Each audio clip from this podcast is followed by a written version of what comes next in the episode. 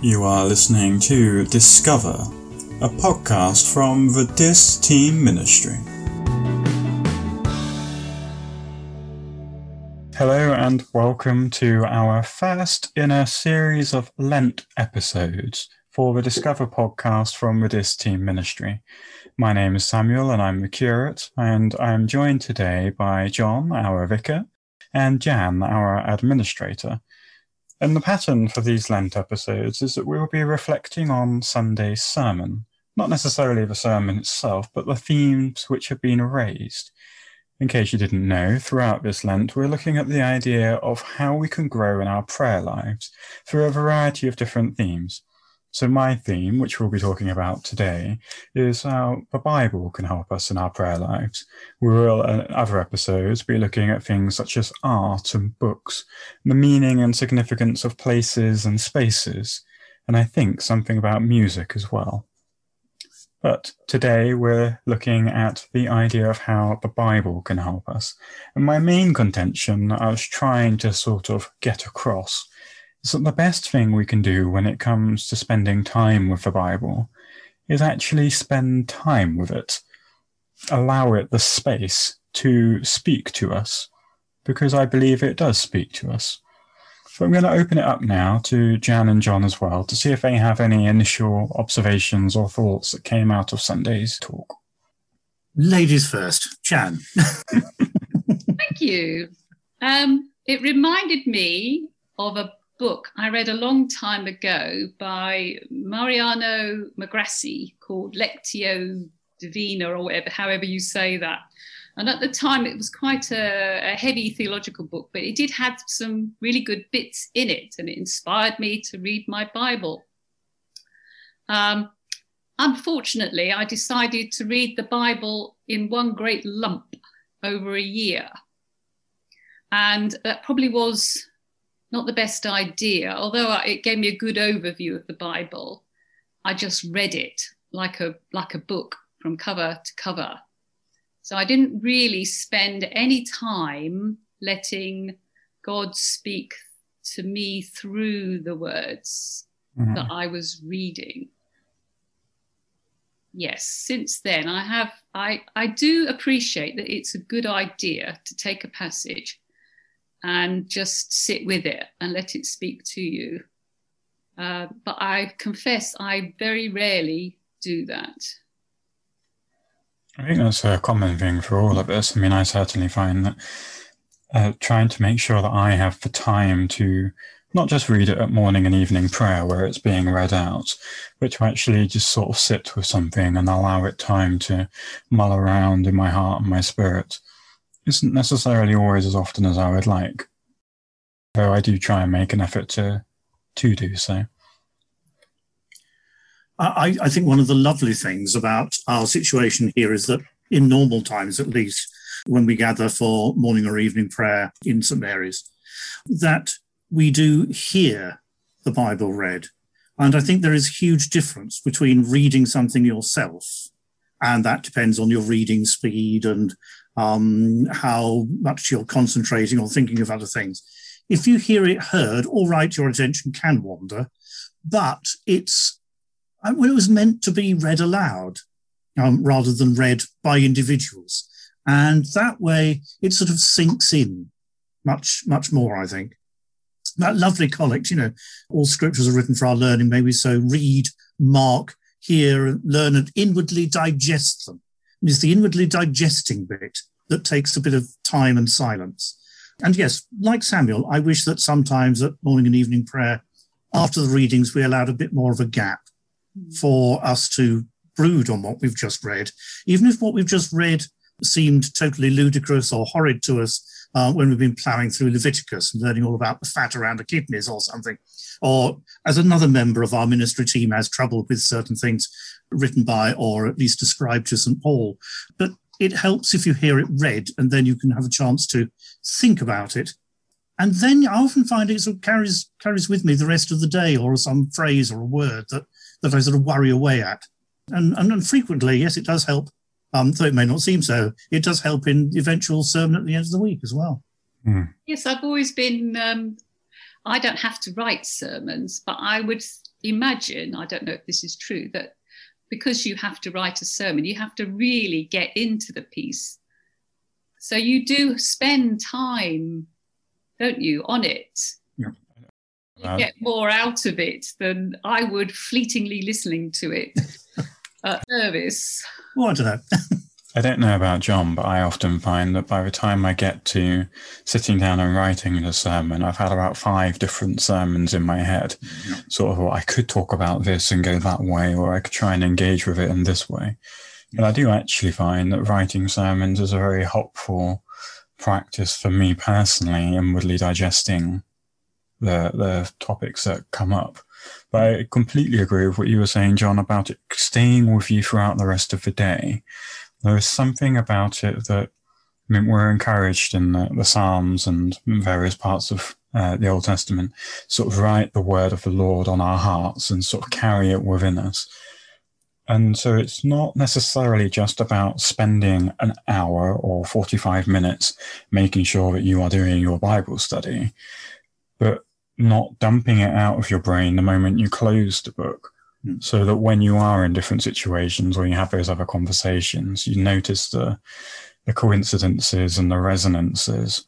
Mm. And you're sort of like, ah, actually, that might be something there that I hadn't anticipated before. Mm. I think that also it's good to be challenged to, particularly when you're hearing the scriptures in the morning and evening prayer, to hear the parts of scripture that aren't necessarily your favorites. You alluded to that with um, someone that's not as keen on Paul, but we have another member of a ministry team who I think has the potential to find great spiritual edification through reflecting far more on angels. There's a lot there to really commend themselves to us. And I'm sure that he's disgruntled hearing this reference here in this podcast, so we'll move swiftly on. Oh, dear. It is lovely, as you say, to get to grips with the whole thing.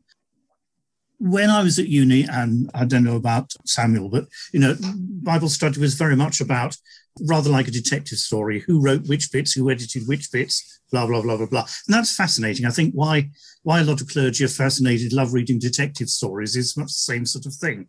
Basically, you want to find out in the end who done it or who's responsible for making you go through all those bits in Leviticus. But as Samuel says, the more you do hear it or read it, the more you think, oh, yes, that either says something different to what another writer had to say, and that's interesting, or there are all sorts of parallels and bits and pieces. And then you come to see it in the whole, in, in the round, rather than just individual bits, individual books or letters or chapters or whatever. I think one of the problems with our modern day lectionaries is that they take sort of chunks, and it's rather like having a you, know sort of dicing up a nice bit of beef, but only serving up one chunk, and that way you you miss out what comes before and what comes after, and the, and the whole context of the argument. But that's that's for another podcast, I guess. Well, it's interesting you should say that though, because one of the most helpful bits of advice I had about trying to read more often was not to set a time, i.e., should you spend half an hour a day? Should you spend an hour and a half a day? Some people do, and that's great. But the advice was if you read three chapters a day and five chapters on Sundays, then you would read the whole of the Bible in a year. But you don't have to only read three chapters. If something's particularly engaging, or say a good example would be the story of Joseph in Genesis. If you suddenly stop, you know, he's just been thrown into jail. Mhm. But if you're if you're interested and you've got the time and the space and you want to read on further, why not read on further? Mhm. And I found that a really helpful mentality of oh, I'm going to read at least three. But if the section naturally goes on a little bit longer and I'm still enjoying it, then I will. Mm. And I actually found that when I first did that, I started at New Year and I'd actually finished the Bible by September. Mm. So it wasn't a whole year, Mm. but that was because, you know, I would often read five or six chapters because that was the length of time that the stories took. Yeah.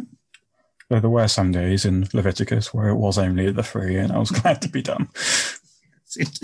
I mean, it- the parts of the Old Testament, especially the patriarchal stories, they're such darn good stories. You know, if you read them in in in any other book, you'd you, that they'd be real page turners. You know, you want to know what's what's going to happen next. I do sometimes wonder about uh, what exactly we think we're doing when we read the Bible. I'm, I'm, always worried when people sort of mine it for, for, for chunks that will prove this or that argument. I think this goes back to what we've been saying so far that you, you might think that such and such a book, chapter X, verse Y, says this. But if you really study the Bible, and for me, the Bible is like poetry.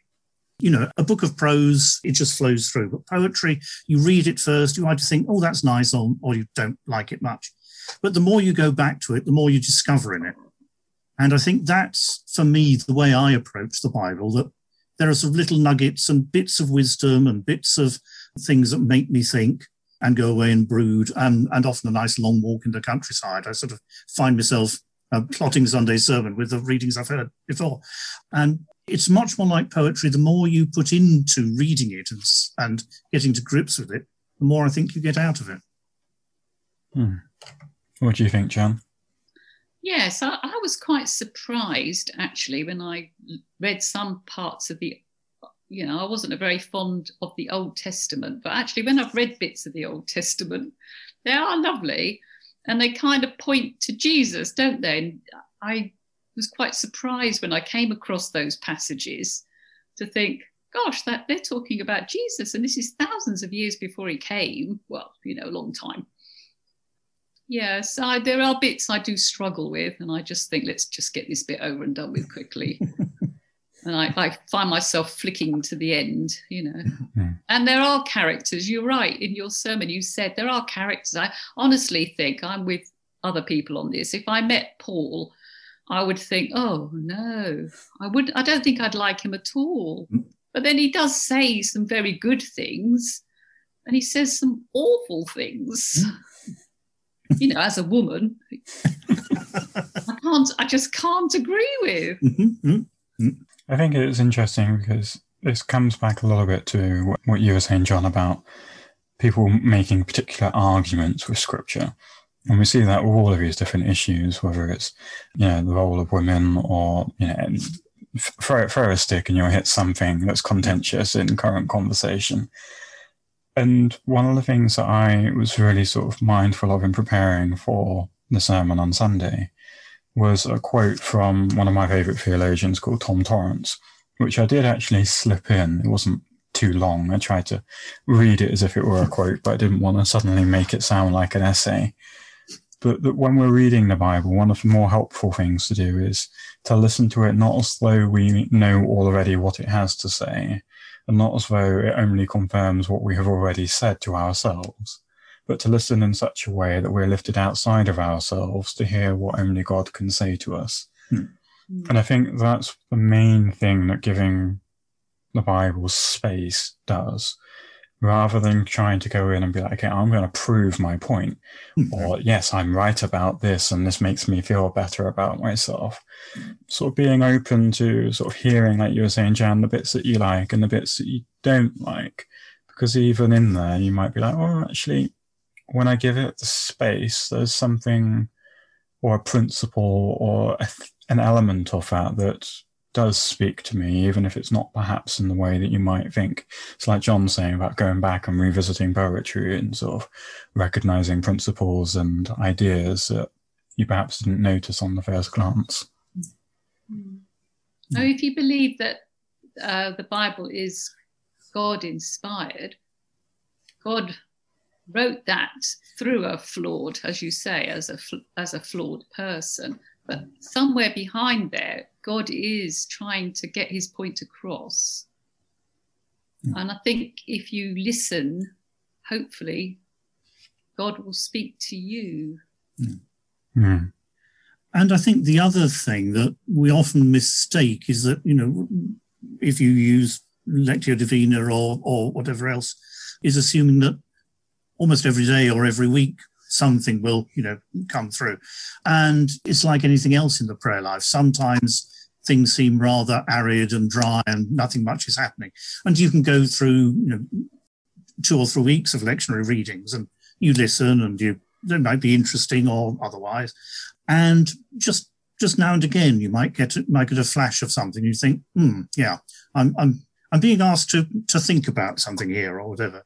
But when it does occur, that's the time to, to stop and go back to it and just inwardly digest, mull over it, and just see what see what comes of it. And quite frequently for me, it's those times when suddenly you think, yeah, well, I, I I disagree with the way it's put, and I disagree perhaps with some of the argument, but dot dot dot dot dot. And then it's when, in a sense, uh, when the Bible comes and grabs you by the throat and makes you sit up and think. And they're always very valuable little moments um, whenever they do arrive. I think that the Bible itself is aware that that's how it is. I mean, you look at the amount of Psalms where people say, How long, O Lord, are you going to hide your face from us? You know, I wait for you. There's, there's not very much instant gratification in the spiritual life when it comes to Bible reading. There's certainly a lot of richness and there's a lot to explore and to dwell in and digest. Mm. But sometimes it's a bit more like uh, chewing on a leathery piece of meat than it mm-hmm. is always eating the choice cuts. Yes. I, I, one of the things that I do think is important, I mean, it's certainly important for me, is this belief that God does speak and that God does still speak through the Bible. It's not just a historical record of what people have said about God or what people thought God was saying. I mean, you hear different theories from different people saying, you know, different parts of the Bible are clearly uh, the results of people who have been eating different kinds of mushrooms and so on. And it's like, well, you can try and explain certain things in that kind of a, a way. And yes, there's who wrote this particular bit and how can we tell whether it was copied from another manuscript that was previously written and these two were joined together and so on. But I would want to always sort of hold the image of Jesus as both divine and human, truly divine and truly human, and being this meeting place which holds God and humanity together as an image and a pattern for prayer, so that by being united with Christ in baptism, we can truly pray to the Father and be heard by God and also hear from God. And I would say that I, I believe that that happens with the scriptures as well you look at the history of how different books were chosen to be in. It's a very human process. Different councils arguing, well, we want Hebrews to be in the Bible, and well, we want Revelation to be in the Bible. Okay, well, we'll, we'll agree to sort of disagree, but we'll put both of them in. And to say that that's not part of the process of God's influence on these texts, I, I mean, I, I can understand it, but it just doesn't resonate for me. I find the value of it all in being that God is using fundamentally human people with fundamentally human words mm. in our human nature. And to say that God transforms that human nature, He transforms the human witness, He transforms the human words to somehow make it holy so that we can call it holy scripture. And that's sort of being able to engage with that's what I find exciting mm. sometimes. That's what I find makes me speak like this and go on a ramble and a rant, but I do genuinely just love the presence of God in the human words that we have. I think the best analogy I came across years ago was, as I say, at uni, I did all the stuff about mm-hmm. dissecting who wrote which bits and who edited it and what dates various bits came from, which is all fascinating. I, I love all that. But somebody said, you know, it's rather the same with a piece of art. You can get right up close and the art experts can tell you, well, it can't be by this painter because they use the brush in a different way or the paint is not quite right. That's all marvelous stuff and, and is wonderful learning about it. But to actually see a picture and to let that picture or sculpture or whatever speak to you, you've got to stand back and take it as a whole. Mm-hmm. And it's not so much examining it as making it or helping it to examine you. Yes, I've heard something about that. It's um, shouldn't seek to interpret the Bible by the world, but the world by the Bible. You shouldn't seek to. That's not quite the same. That was the phrase that came out, but there was another one that was on the tip of my tongue. But yes, we're engaged in a two way conversation when we look through the words of Scripture into the presence of God. And God is looking back, He is waiting for us and reaching out to us in love. And that's where this sort of ineffable profundity comes from. I think there's sort of indescribable something. Yeah. yeah. I mean, I had in that book I read, it it did say something along the lines of when we pray, we speak to God, but when we read the Bible, God speaks to us. Hmm. Now I don't I don't know if that well, I don't know if that's always I don't think it's the only way that God can speak to us, but it, it could be one way. And that's what we're looking at on this podcast. We're going to have all these other uh, themes of art and places and other aspects. And um, not to toot my own horn, but I did like it. Just it was something I'd thought of before, but as I wrote it down, I don't know if you ever find this, John. Sometimes you write something in a sermon, mm-hmm. you're like, actually, I've learned something by having written that. Yes, right. and uh, it was that the joy of prayer is that its riches are limited only by the imagination of God Himself for he remains always free to reveal himself to us in both the familiar and unexpected ways. So, yes, the Bible is definitely a, a, key way that we can hear from God. But I'm really looking forward to hearing the sermons and the podcasts on the other topics as well to sort of flesh it out and not just have one track, but a slightly more comprehensive, richer thing it's interesting you saying that because often when I'm writing a sermon, as you say, or thinking about a sermon, you're sort of struggling with the text, and suddenly you, you it, the, the, penny drops, as it were, uh, and you think, oh, yes, maybe that does make sense after all. Mm. And there's a lovely tale of, of the 18th century cleric preaching away in a very dry, dusty sermons as they used to be. And, and there was a member of his local nonconformist chapel in the congregation. And at one point, the vicar seemed, that penny seemed to drop and this chap yelled out from the back of the church, Glory be, the parson is converted. So reading scripture does have its uses. Jan, you, uh, just to make you feel better, when you said that you started the Bible at sort of page one of Genesis, we're going to plow through until the very last bit of Revelation. Years ago, I did try something similar. Was, I, I, got in a secondhand bookshop a, a huge one year sort of reading of the Bible. It started off in that way. And mea culpa, I have to admit that by the middle of January, I had, I had given up. Although I've dissed the lectionary, I think one of the good things about it is it doesn't do that. It sort of skips around a bit. So it gives you a variety. It gives you the history, it gives you the poetry, it gives you the thoughts and the prayers and so forth. So you're never sort of getting bogged down in one bit you're not plowing through book after book after book of laws or book after book after book of history or whatever. And what versions do you like? Because I think different people prefer either a traditional version or a modern version. And that again is sort of all about this. If we're if we're trying to encourage people to use the Bible in prayer, what sort, I guess? Hmm? I had I had the I think it was the the New Living Translation. I had the year and a Bible in a year in that version. I'd have mm-hmm. to go and check it. So it wasn't an archaic language. I have read it in all sorts of different ones. It's a question I often get asked when someone wants to start reading the Bible. Like, well, so what translation should I get? And then it gets more complicated because you have all of the different translations. And once you've decided on a translation, you then go into the, the Christian bookshop or the online store, or wherever it is, mm-hmm and you see, you know, a leather bound thick one, you have a really small paperback mm-hmm. one, you have one where you need a magnifying glass to be able to try and read the, the big mm-hmm. font in that one. uh, you have so many different form factors. Mm. And actually, I end up sort of often suggesting, well, don't get this one or that one because it's a really bad translation. But most of the translations do a good job at what they're trying to do. So bear that in mind but actually just find one that you will be comfortable reading. Mm. Are you going to be reading this at home as a sort of a book that you leave on your coffee table? Or are you going to be taking it with you on a commute on the train? You know, how are you going to be using this book? Because the best Bible to read is one that you will read. So, to an extent, I'm always hesitant to say, well, you should get the New Testament Greek English interlinear in the leatherback form that costs nine hundred pounds.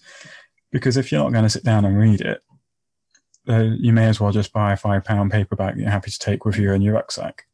So, yeah, what, what do you think about that kind of thing, John?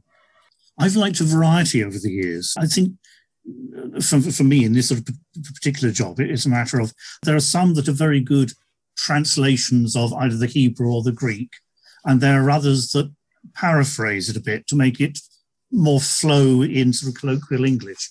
I do like the Jerusalem Bible and the New Jerusalem mm. Bible. There, that's a that's a very good translation and a very and a very readable one. Mm. I think some, although they may be good translations, they're a little bit stodgy to read. Mm-hmm. But it's such a matter of choice, and as, as, Samuel says, there's no point buying one of these whopping uh, uh, uh lectionary type Bibles. That's not going to help anyone. yeah. Well, it's interesting because my granddad um, also happened to be a vicar, and he would have a Bible. He'd have many Bibles, but he would have a Bible for a few years, and it was his practice to um, sort of underline and to make notes in the margins. Mm-hmm. And he would sort of get a fresh Bible every five years or so, so that he wouldn't be distracted by his own markings and sort of uh, some people quite like those red letter Bibles where the words that Jesus says are in red type. And that's really helpful for seeing what Jesus said. But sometimes your eyes can skip from the bits before or after to focusing on the red letter bits. And it's the same idea there that he wanted to sort of change up his Bible every once in a while in order to be able to come at it afresh. So even if you have a favorite version of your Bible, if you do like doing the underlining, maybe it would be worth getting a new one and mm. start underlining afresh so that you see what's speaking to you now rather than just what spoke to you 10 years ago. Mm. And of course, nowadays you can get so many versions online as well. You yeah. Can, you know, see it on your smartphone or tablet and read it on the train or whatever. Um, then it's probably not recommended as a place where you can uh, get the peace and quiet you need to do as we've been recommending. But have a look at have a look at a variety. Pop, pop into any bookshop and have a look and some will look very formal and sound very formal, and you might not be that sort of person. Like like everything else that's going to come up in this series, I guess different people will respond in different ways to different inputs. So my mum got quite into the mindfulness coloring stuff, you know, where sort of, right. um, so you have a picture and you color in the different shapes. Yeah. And she's actually got a Bible which has got that um, I think it's around, so the text is in the middle. It has thick margins around the edges with different sort of shapes and scenes from what's relevant to the passage. Mm. And so she'll sort of have it open and she'll just fill in some of the bits while she's reading. And she finds that a good way of mm. distracting the part of her that gets distracted in order to focus on it. So if you hadn't heard of that before, there's, there's different things out there. It's hmm. worth having a look. Absolutely. And the same with John was saying earlier about the value of listening to scripture. There's plenty of audio Bibles out there. I mean, there's mm-hmm. the really well known and beloved one uh, read by David Suchet, which you can buy or listen to on YouTube or mm-hmm. any, anywhere else. But there's plenty of different recordings of different people reading different translations, some more formal, some in a more colorful and dra- dramatized fashion. So uh, it's well worth exploring. Mm-hmm. Jan, you were talking to me earlier, and you mentioned that there was um, something. I think it was a pope had said that you had in that book that you thought yes. would be of interest.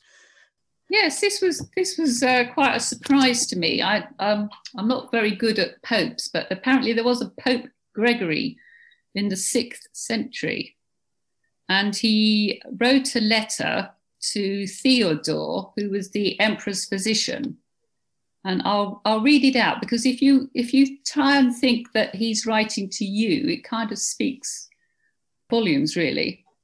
So it's Gregory writing to Theodore, and he says, "Since one who loves more risks more, I must reprimand my most illustrious son Theodore.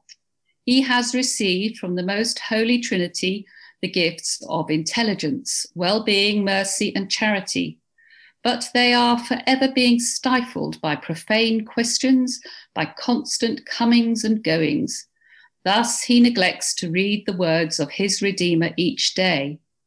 What is Scripture if not a letter from Almighty God to his creature? If your Excellency lived somewhere else and received mail from an earthly monarch, he would have no peace, he would not rest, he would not shut his eyes until he had learned the contents of that letter. The King of Heaven, Lord of men and angels, has written you a letter that you might live. And yet, illustrious son, you neglect to read it with ardent love. Strive, therefore, I beg you, to meditate each day on the words of your Creator. Learn to know the heart of God in the words of God. Thus you will long for the things of heaven with greater desire, and your soul will be more eager for the joys that are invisible. May the Spirit fill your soul with His presence, and in filling it, make it more free. That's lovely. Mm. I thought that was lovely. I, yeah. I, mean, that was written in the sixth century. I always mm. think, you know, by a pope. Yeah, oh, well, there's, there's, there's goodness even there.